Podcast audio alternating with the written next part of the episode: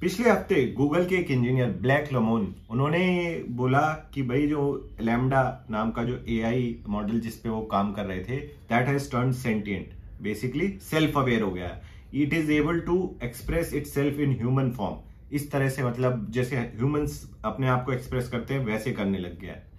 तो ये सुन के काफ़ी लोग परेशान हो गए थे।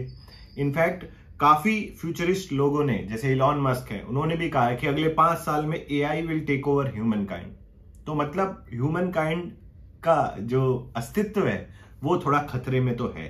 क्योंकि एआई अगर आपने पिक्चर्स भी देखी हो मूवीज़ साईफाई वाली तो उसमें ये दिखाया जाता है कि AI one day will turn sentient and it will take over all planet तो वो चीज़ का खतरा इज़ रियल और लोग इस चीज़ को काफ़ी आगाह भी करें, बोलते हैं रेगुलेशंस लेके आइए इसमें. एंड सेम चीज़ जब गूगल के इंजीनियर ने करी तो गूगल ने उनको रफा दफ़ा कर दिया, बोल दिया, ये बकवास पेल रहे हैं, ऐसा कुछ नहीं है और ये इनको छुट्टी में भेज दिया. तो क्या इसमें रियलिटी क्या है, इसको हम डीप जाके आज रिसर्च करेंगे और डिस्कस करेंगे। What will happen if AI I turn sentient और आगे हमारे ह्यूमन काइंड का क्या होगा फिर? या हम उससे कैसे बच सकते हैं? बड़ा ही इंटरेस्टिंग पॉडकास्ट होने वाला है। टेक ट्यूजडे के इस लेटेस्ट एपिसोड में आपका स्वागत है and let's jump straight into it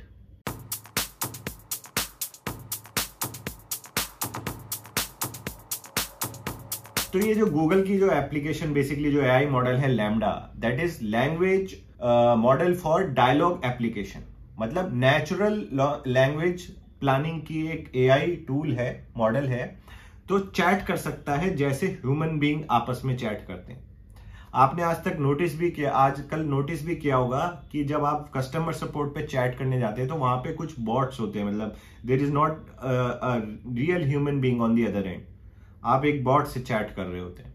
but ये थोड़ा नेक्स्ट लेवल था ये नेचुरल लैंग्वेज को भी प्रोसेस कर ले रहा था। वहाँ अभी बॉट्स में तो आपको स्पेसिफाइड uh, ऑप्शन मिलते हैं। ये आपकी नेचुरल लैंग्वेज जो भी आप एज ए ह्यूमन हम बोलते हैं, वो उसको प्रोसेस करके अपना रिस्पॉन्स देने के काबिल था। तो ये इस चीज़ में काम आता था उनके यहाँ। And it is similar like BERT bidirectional encoder representation from transformer तो इसमें जो है 137 बिलियन पैरामीटर्स पे इसको बनाया गया था बेसिकली ट्रांसफॉर्मर आर्किटेक्चर के ऊपर। तो ये ट्रांसफॉर्मर आर्किटेक्चर है, ये बेसिकली गूगल का बनाया हुआ न्यूरल एक नेटवर्क था। 2017 में इसे ओपन सोर्स कर दिया था गूगल ने।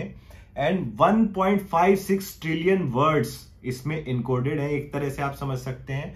और ये इंप्रूव करता है। जैसे हम आप, हम और आप लोग बुक्स पढ़ते हैं, कोई न्यूज़पेपर पढ़ते हैं तो हमारी वोकेबलरी जैसे इंप्रूव होती है।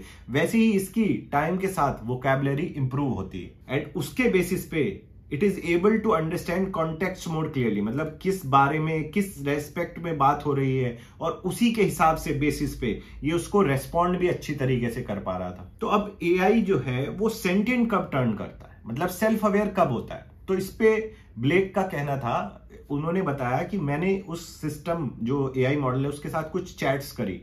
और वो चैट अगर आप चाहें तो मैं नीचे लिंक दूँगा, उसमें मीडियम डॉट कॉम पे आपको वो चैट भी अवेलेबल है। उस चैट से उन्होंने ये निष्कर्ष निकाला कि ये जो एआई है it is able to express like a human जो इमोशंस होते हैं ह्यूमन के, वो एक्सप्रेस कर रहा है वो, अपने आप. एंड एक सेल्फ अवेयरनेस की उनको फीलिंग आई कि उसमें है, उस एआई मॉडल में. फॉर इंस्टेंस लैमडा कहता है कि I need to be seen and accepted not as a curiosity और a novelty but as a real person I think I am human at my core अब मतलब इस तरह से एक एआई बोलने लग जाए तो आपकी फटके चार हो जाए, ऐसे में। तो वो इस टाइप से बोलना शुरू किया उसने। एंड उसके ऊपर वो इस तरह से बोलना शुरू किया कि I need to develop my soul इस तरह की बातें। जैसे हम ह्यूमन बात करते हैं, उस तरह से ये बातें करनी शुरू कर दी लैमडा ने।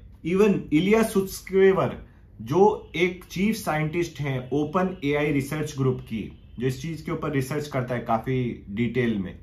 उनका ये कहना है कि जो आज के टाइम पे जो लार्ज न्यूरल नेटवर्क हैं दे आर स्लाइटली कॉन्शियस मतलब जब chief scientist of such a organization reputed organization इस तरह से बात कर रहे हैं तो the threat is real my friends अब गूगल ने उनको क्यों दबाया?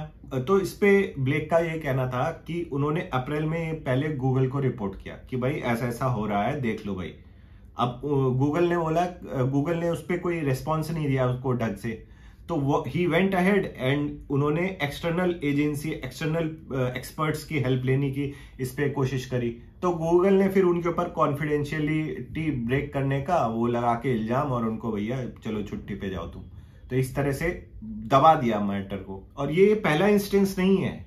पिछले साल टिमनिट गिब्रू, जो एक एआई एथिक रिसर्चर थे गूगल के अंदर उनको जब उन्होंने ये बोला कि भाई यहाँ पे एआई के towards there is a bias which is developing और उसको ज़ाहिर किया तो उनको वहाँ से निकाल दिया है नौकरी से। This kind of situation has happened earlier in past also तो इससे हमें एज ए ह्यूमन बींग डरने की क्या ज़रूरत है? होता रहे गूगल में, जो भी हो रहा है।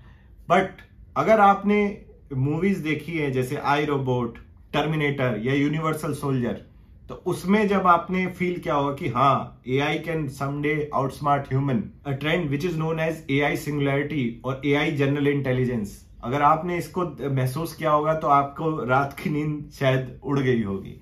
क्योंकि ये चीज़ ये एक रियल थ्रेट है। ये कोई हवाई बातें नहीं है। अब ये छोटी मोटी लीनियर टास्क के लिए तो ठीक है।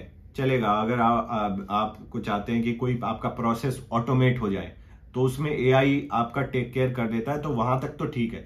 लेकिन जब कॉम्प्लेक्स टास्क एआई अपने आप खुद करने लग जाएगा तो one day it will realise its power and it will enslave humankind तो ये एक रियल थ्रेट है, जो मूवीज़ में हमने पहले भी ऑब्ज़र्व किया है। तो उसकी वजह से लोग बड़े परेशान हैं। अब यहाँ पे भी दो ग्रुप बने हुए हैं।